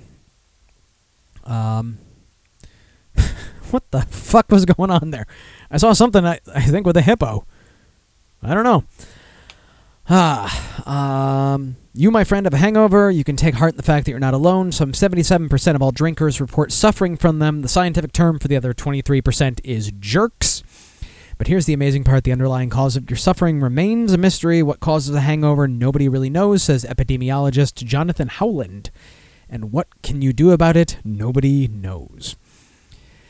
Everybody's been trying to create hangover cures. It, probably just as much as they try and create that magic diet pill to just burn the fat away. They try and create that magic hangover pill so that you can drink until your liver is completely shriveled and dead, but not be hungover the next morning. And just like the diet pills, it, it doesn't exist. It doesn't exist. Although, um, the thing I got coming after up after this supposedly uh, kickstarted with the first hangover-free alcohol. We'll see. Um, in the mid 2000s, Howland, then a professor of community health services at the Boston University School of Public Health, partnered with Damaris Rohsenow, an alcohol and drug abuse researcher at Brown University, to look at how hangovers relate to the ability to perform a job. We were interested not so much in hangover as a cluster of symptoms, but in impairment the day after heavy drinking. Well, come on, you know what? It's like Doug Stanhope said don't get shit faced on the weekend. If you're going to drink, do it during the week. It's not like, you know, you have anything important to do at work, right? Just uh, kind of paraphrasing there. So, over the past five years, AHRG, the Alcohol Hangover Research Group, they put out research to reveal that pretty much everything anyone has ever told you about the causes of hangovers is wrong or at least unproven. Now, the first thing they covered here was dehydration. I found this kind of interesting, but I, believe me, I'm still drinking water when I drink. Well, except on Tuesday nights because I'm stupid and I just drink beer while I'm doing the show. They say take dehydration. Sure, it makes sense. Alcohol suppresses the antidiuretic hormone vasopressin, which ordinarily keeps you from peeing too much. Plus, if you're drinking booze, you're probably not drinking water, although you should be. But in dehydrated people with hangovers, levels of electrolytes don't differ too much from baseline controls. And when they do, they don't correlate with hangover severity. That actually kind of surprises me that they they studied that and yeah, uh, some scientists have pointed to uh, acetaldehyde, a demonstra- uh, demonstrably toxic byproduct of ethanol breakdown in the body. It's a nice theory, but it turns out hangover symptoms are at their worst when those levels are actually low. So, another possible explanation for severity of hangovers low blood sugar. Dehydration itself may not cause hangovers, but it does cause glucose levels to drop. Body compensates by turning to other sources of energy, which can then cause the hangover like symptoms. But if low blood sugar were the problem, administering glucose and fructose should be the solution. And it's not. Sugar doesn't help the morning after. You can eat as many donuts as you want, ain't gonna help you. They say a more likely culprit is actually high blood sugar. Consuming ethanol with glucose turns to el- turns out to elevate lactate levels, and one study shows the presence of lactate makes hangovers worse. So those warnings about sweet drinks may have something to them. So the sweeter the drink, the potential for the worse hangover. Um, so let's see. Despite the cloud of misinformation, the AHRG has been able to pin down some basics. Get your blood alcohol concentration above um, 0.1%, and odds are you'll be hungover the next day. Okay, safe bet. Uh, symptoms will peak about 12 to 14 hours later when your blood alcohol content is back or near zero. Uh, there does seem to be some truth to the notion that vodka delivers less of a hangover than red wine or whiskey, and I will, I will attest. uh, Red wine, with the exception of uh, pitchers of Budweiser and uh, flavored vodkas, red wine gives me the worst hangover headaches in the fucking world. Um. Oops! What the hell did I just do? Uh, boom. Okay. Uh, uh, comparison of people who drank enough bourbon or vodka to get between 0.1 and 0.15 blood alcohol content, which is super drunk, by the way, showed that all of them got hangovers, but the bourbon drinkers reported theirs as significantly worse. So interesting, interesting uh, idea there. Um, just amused at the chat right now with the uh, shitting hippo gif. And if you're not there, more like radio.com slash live. Um, let's see. AHRG's researchers have begun to converge on a promising theory about what really causes hangovers. Okay, this is this is the important stuff. So listen up. Namely, they are an inflammatory response like what happens when we get an infection. A team in Korea noticed that hangovers are accompanied by elevated levels of molecules called cytokines, which are used as communication signals by the immune system. If you inject those into a healthy subject, the person will start to have all kinds of familiar sounding symptoms, including nausea, gastrointestinal distress, headache, chills, and fatigue. Potentially even more interesting, higher than normal cytokine levels also interfere with memory formation, which might account for ethanol related lapses in recall as well. So, these molecules, these cytokines, might be the key to the whole hangover solution. Although, probably wouldn't solve that awful third hangover movie. Uh. Wait, was there a third one? Or am I thinking of the second one that was bad? Second and third one bad? I don't know. I enjoyed the first one. Fuck the other two, one, whatever. I don't know. Um, if cytokines are the key to hangovers, that would suggest a simple and profound approach to treatment. That is, if the mechanism of hangover is an inflammatory response as to a wound or illness, then maybe anti inflammatories are the way to dispel it. Uh, the article writer says he takes a couple of ibuprofen before bed after a long night of drinking. I have a tendency to do that too, although it's often when I've woken up in the middle of the night to have to piss, then I grab the ibuprofen. Um, see if there are any other tips in here. Uh. Let's see. Somebody else, Richard Olsen, a neuroscientist at UCLA. God damn, I'm sweating crazy here. At UCLA, studies alcohol use, uh, studies a range of blood alcohol concentrations you get from zero to a couple of drinks. Uh, thinks the key is a neurotransmitter, a molecule that neurons use to talk to each other. He's looking at gamma aminobutyric acid. Okay, this is getting too fucking sciency here. Uh, let's see. Somebody else was saying uh, herbs from China, traditional medicine. One claimed had an effect on alcohol called Hovenia, been used in Asia for 500 years. Um, uh, lab purified the plant. Uh, team had an ingredient that acted on the right receptor. Turned out to be a flavonoid, a common molecular family. Jesus Christ. Okay, this is getting ridiculously sciency here. Um. Well, basically, I, I think I think the important part of this article was that it, it a hangover could potentially be an inflammatory response. So if that's the case, anti-inflammation may, you know, ibuprofen or whatever, you know, take a few of those before you go to bed for the night could diminish that hangover in the morning. And I have a feeling I'm taking a couple tonight. Jesus Christ, because ugh, ugh. I want to make sure I'm fresh and uh, fresh faced. Wait, I don't know. Whatever for work tomorrow morning. I gotta fucking run in the morning as usual. Uh, is the Rangers game on tonight? I believe it is. Let's see here. Uh, yes, eight o'clock. Uh, it's to be on NBCSN. Rangers looking to finish up the series against the Canadiens. They lead 3 1 in their series. They win this game. They are off to the Stanley Cup Finals for the first time since 1994 to probably, probably, probably face the uh, Los Angeles Kings, who uh, won the cup uh, a couple years ago. So, see what happens with that. Uh, 8 o'clock. Uh, okay, good. What happened in last night's game? Uh, let's see here. let, me, let me bring up TSN. Let's uh, let, let, let's read a little bit of this here. Um, uh. Oh, Kings beat Blackhawks to take 3 1 series lead in Western Conference Final. Uh, and the home crowd eventually serenaded his team off the ice for intermission. Oh, God, yeah. The ovation started after the Los Angeles Kings' third goal in 16 minutes to open Game 4 of the Western Conference Final. Oh, oh, what was what was the final score? What Chicago? Oh no! Oh, five to two. Oh, oh, what happened to Corey Crawford? I mean, it, it can't it can't be Crawford's fault, right? Let's let's look up his stats here.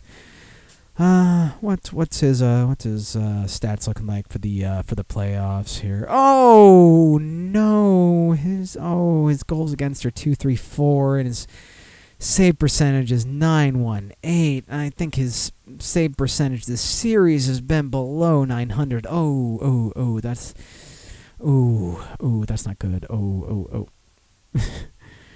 okay, yeah, Scram Scram Scrams is still Scrams is still holding by the holding by the Blackhawks. And I'll, I'll say this: it would it wouldn't be the first time Blackhawks came back from a three-one deficit. I, I've been at the at the wrong end of that, so I don't know. Sorry, Kitty, if I'm jinxing the Kings here.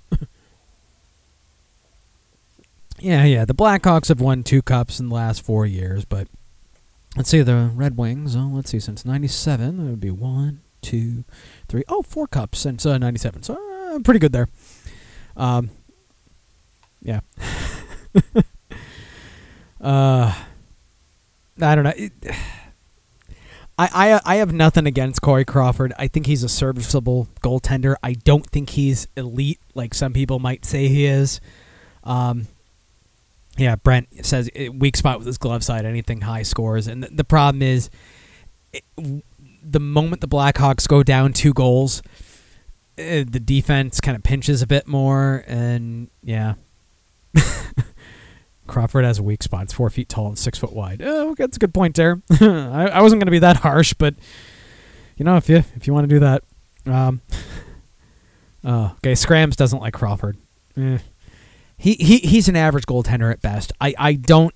I wouldn't say he's the worst goaltender to win the cup in like the past ten years. That uh, that would be uh, Marc Andre Fleury, uh, probably followed very closely by Antti Niemi.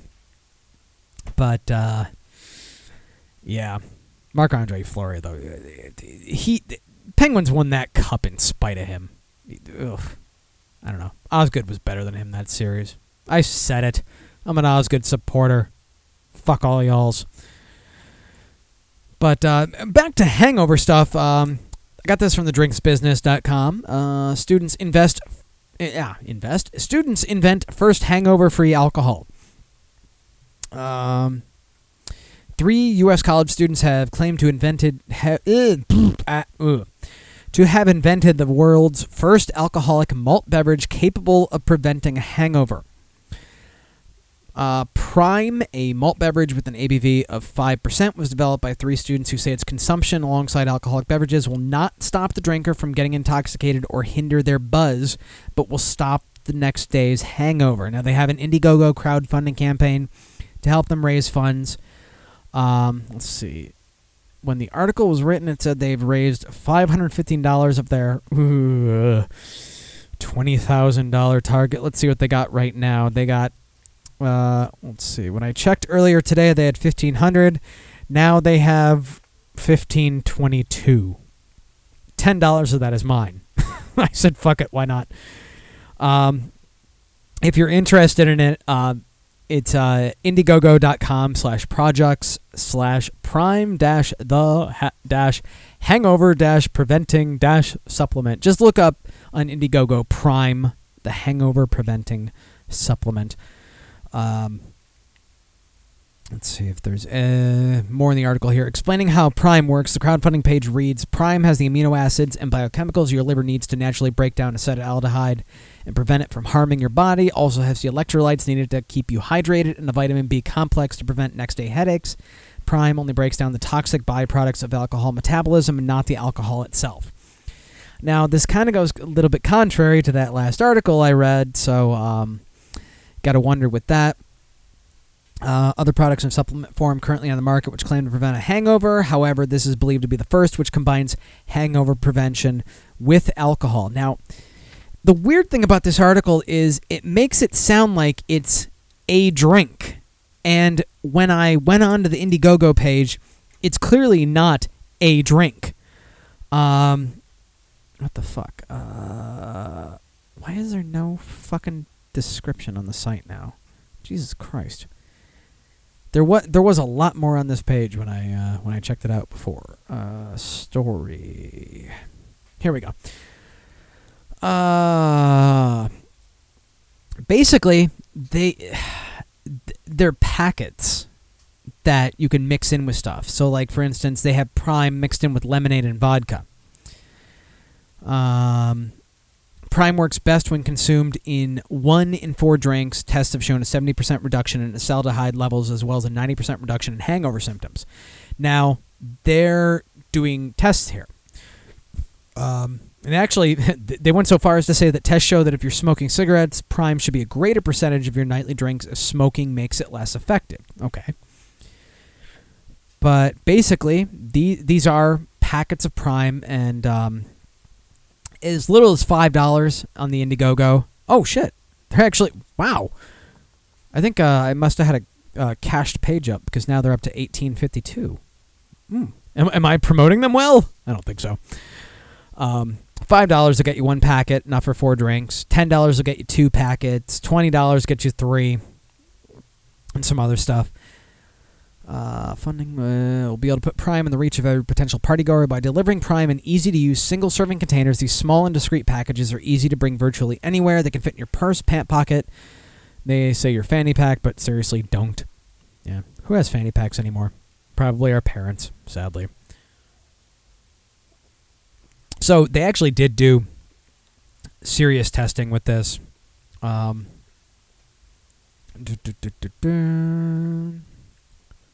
oh wow, I, I missed some stuff in the chat here. Yeah, yeah, Brent. Yeah, I am. I am kind of ADD here. Uh, King West Coast. Last night's loss. Gel. Da, da. Uh, final sucking cock. Ba, ba, ba, yeah. Uh, okay. Uh, President's Trophy scrams, not President's Cup. Boo! Boo! Inaccurate. Boo! Okay. No more. No more hockey there.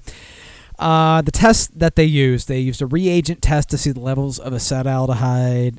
I, I, I know I'm mispronouncing that. Whatever. In the test subject, before and after heavy drinking, people of similar height and weight drink the same amount with Prime introduced in their system. Uh, they were able to see a decrease in toxicity, but did not have a quantifiable amount. Uh, they had chemical testing. Uh, they had more precise chemical data. They, they used gas chromatography. Jesus Christ. Uh, third test, introspective individual study. We gave people Prime and got them very, very drunk. Half of the people had a placebo, the rest were given the actual supplement. The following morning, they were asked to complete surveys rating their levels of discomfort from 1 to 10. 1 being, I've never felt better, and 10 being, I feel like I was just hit by a massive truck. The average discomfort re- reported from the experimental group was 2.6. The average discomfort from the placebo group was 7.8. So that is kind of interesting. Uh, they also say we'd like to take this moment to say we're really, really sorry for the people we gave hangovers on purpose, all in the name of science. Um, Prime only prevents hangovers, doesn't stop your liver from getting fucked up, uh, will not keep you from making regrettable decisions or going home with questionable people. It will not keep you from throwing up on your roommate's cat, although to be fair, your roommate's cat probably did deserve it. Will not allow you to drive after drinking a few beers. Please do not drink while pregnant, and please enjoy it responsibly. Yeah, good idea here.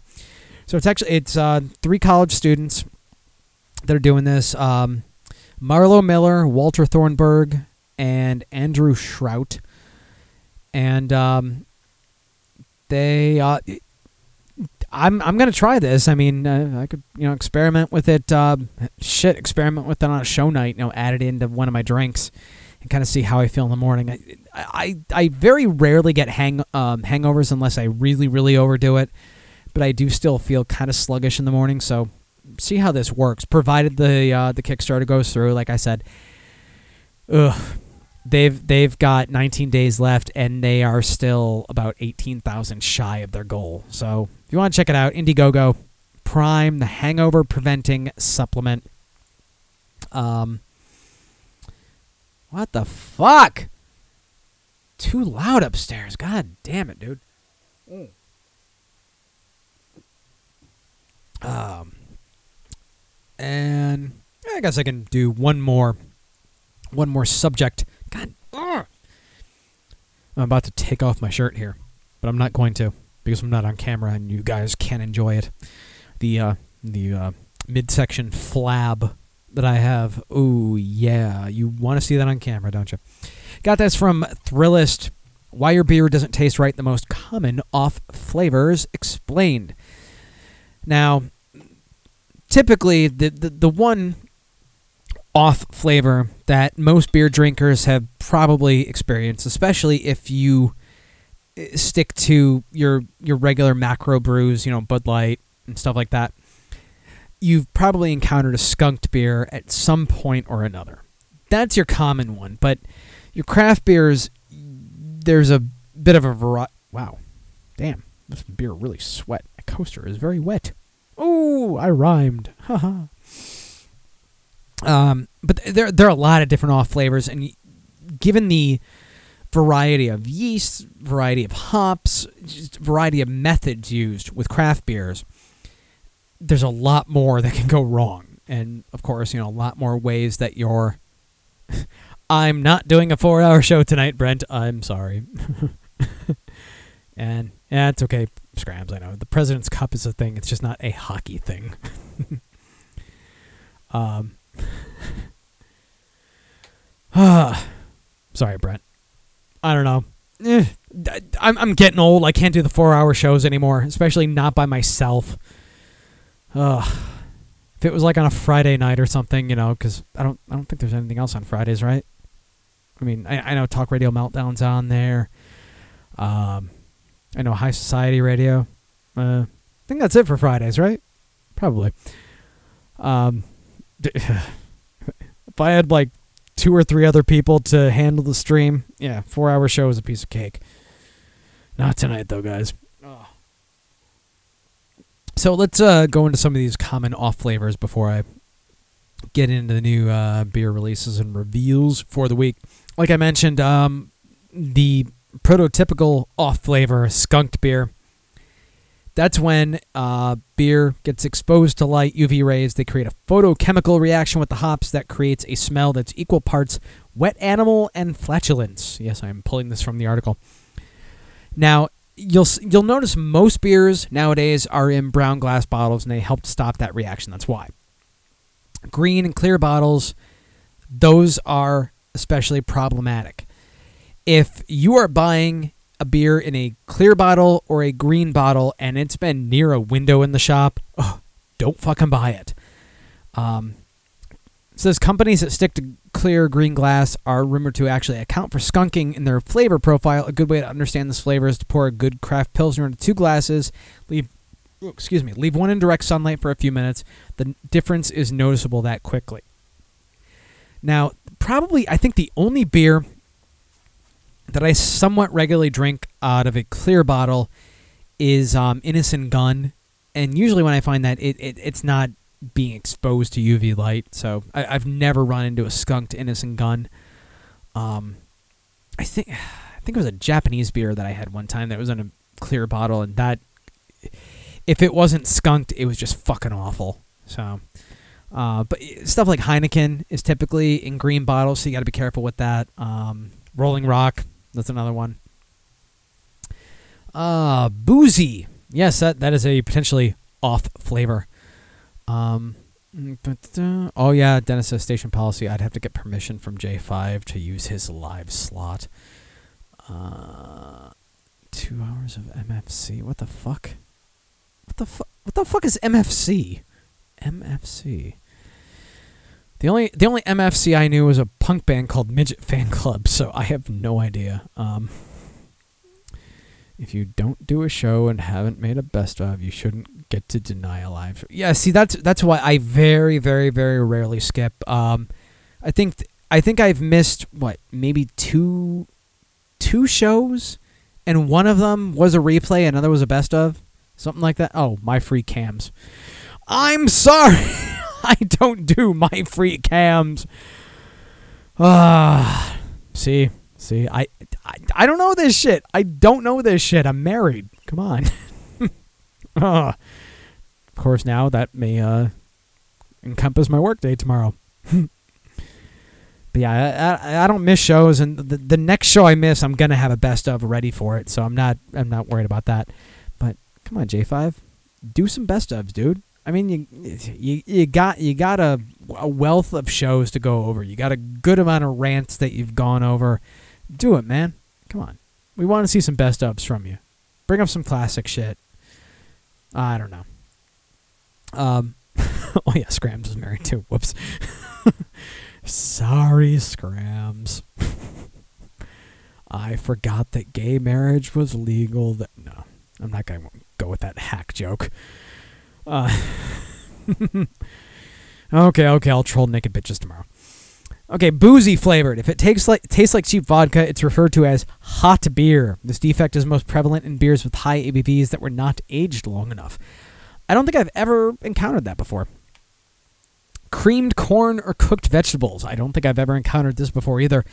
Dimethyl sulfide or DMS is the result of infection or lazy brewing practices and stinks like boiled cabbage. Watch for it in pale lagers. Buttery. This is one I've heard of. Again, never encountered myself. And I guess I should actually be thankful that I haven't encountered these. If your beer tastes like something out of a movie theater, then the culprit is likely diacetyl, which is caused by either a bacterial infection or removing the beer from the yeast too quickly. Most common offenders for this are lagers. Um, and yes, Scrams, your lady is very attractive. Um, I will I will concede to that. And he says his boyfriend is hideous, and he would never marry that homo. well, shit, compared to your wife, dude, don't blame you. I mean, come on. I mean, you know, I I know Dennis is an okay looking gent, but your wife is much better looking. Uh, cardboard. If a beer isn't properly packaged or is moved through multiple temperature fluctuations, it can throw off the oxygen levels. Bottles, cans, and kegs are all susceptible to this. It results in a flavor that's similar to licking a cardboard box. Now, I, I know I've, I've always been told, you know, if you buy a beer cold, keep it cold. You know, don't cold warm, cold warm, cold warm. I guess that could result in cardboard. I mean, you buy a cold beer and you let it warm up once and then put it in the fridge, I think you'd be okay. But if you keep doing that again and again, that could fuck you up there. Green apple. You think, oh, off flavor? What? I don't know. I, I, I would probably like a little bit of Granny Smith flavor. If your beer tastes like a Granny Smith, it's probably due to acetaldehyde, a chemical that occurs naturally in the brewing process but is generally consumed by the yeast. This is a sign the beer might have been rushed and bottled before before the fermentation process was complete. Uh, it can also result in a cut grass or latex paint flavor. Ugh. Um, baby vomit. Yes, that's the result of uh, butyric acid created by poor sanitation at either the bar or the brewery. I've I've had the vomit smell, but I have not had the vomit taste in a beer, thankfully. Uh, we got two more here.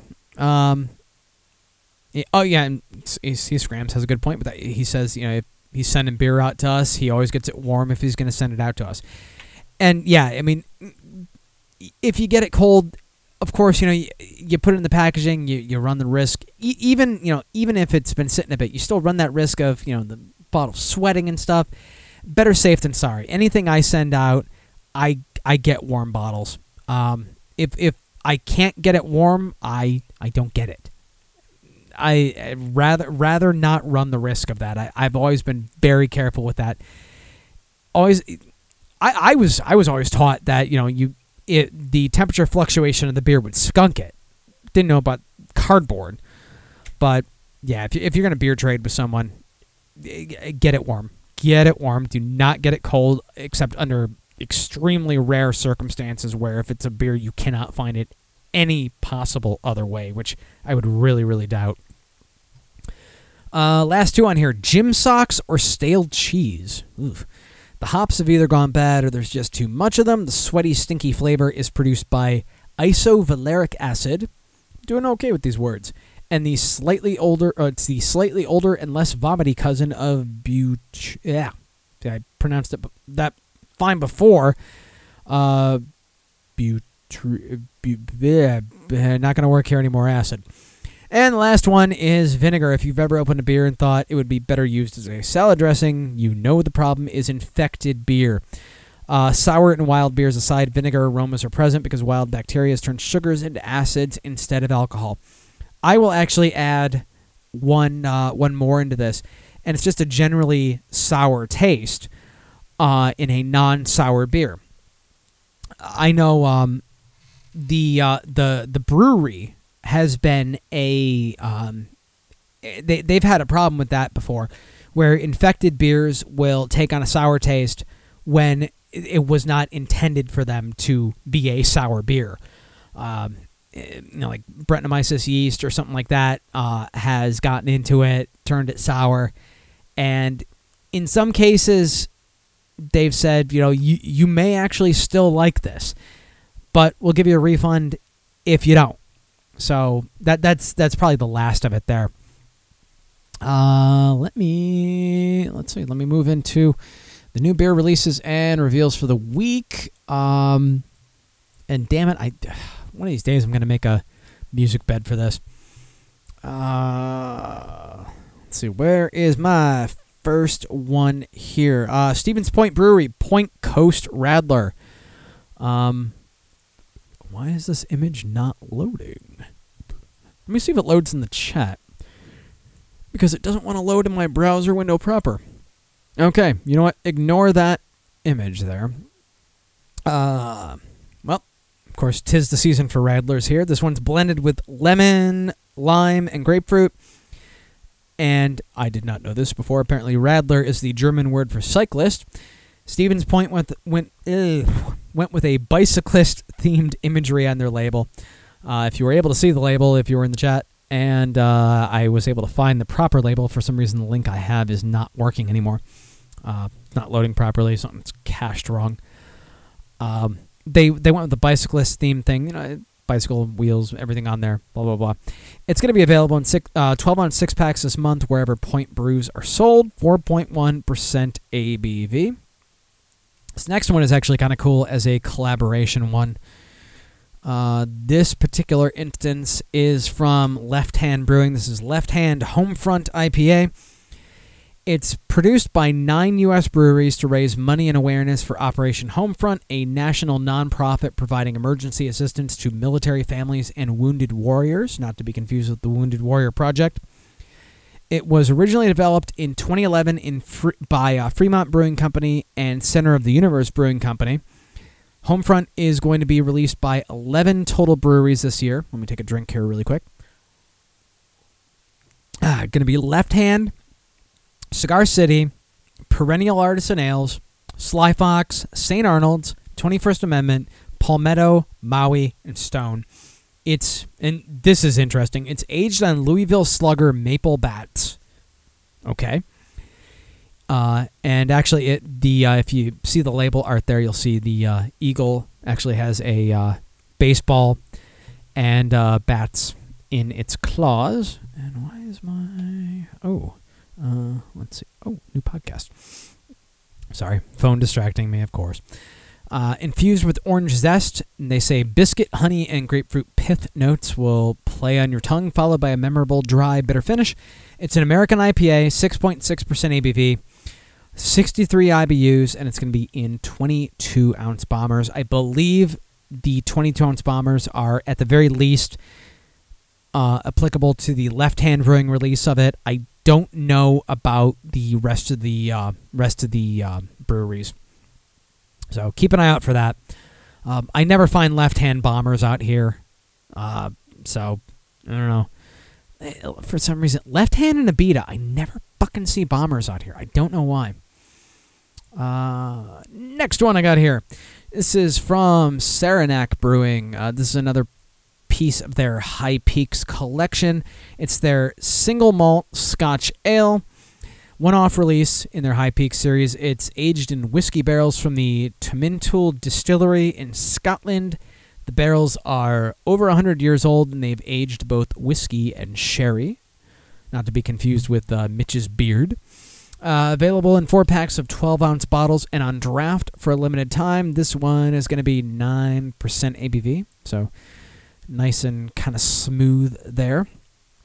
Uh, speaking of Abita from before, this is probably one I'm not going to see. Uh, this is Abita Straw Gator, described as a fusion of Abita's Strawberry Harvest Lager, which I have had, and their Andy Gator Doppelbock, which strangely I have yet to have. Maybe I should pick that up this coming weekend once I've killed off my growlers. Um, I can't say I've heard of a Doppelbock with strawberry before either. There's probably been at least one out there, but I have yet to see it. Uh, Golden Lager made with malted barley and wheat, hopped with German Perle hops for a delicate hop flavor. After filtration, generous amounts of fresh Louisiana strawberry juice is added, giving the beer a pleasant, sweet taste and aroma, as well as a rich golden color and slight cloudiness. Availability is to be determined. Uh, it's going to be in 22 ounce bombers and on draft. And of course, like I said, I never see Abita bombers here, which means I'm likely not going to see this one. Um, the only Abita bomber I've ever had, I picked up in Michigan. So maybe I just got to find the right stores around here that carry them. But uh, it's going to be 8% ABV. So keep an eye out for that. Uh, if anybody wants to send me one of these, I'm, I'm not uh, not opposed to that. Uh, I like strawberry in my beers, and I like beta, so I'd probably really, really enjoy this.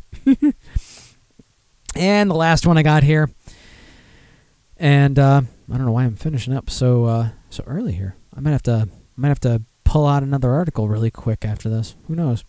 Uh, this is a local brewer for me. I've been raving about them lately. Carton Brewing, Monkey Chase the Weasel, uh, Mulberry Sour Ale. Sorry, I had to remember which uh, berry it was. New offering from them. It's a sour ale with mulberry juice.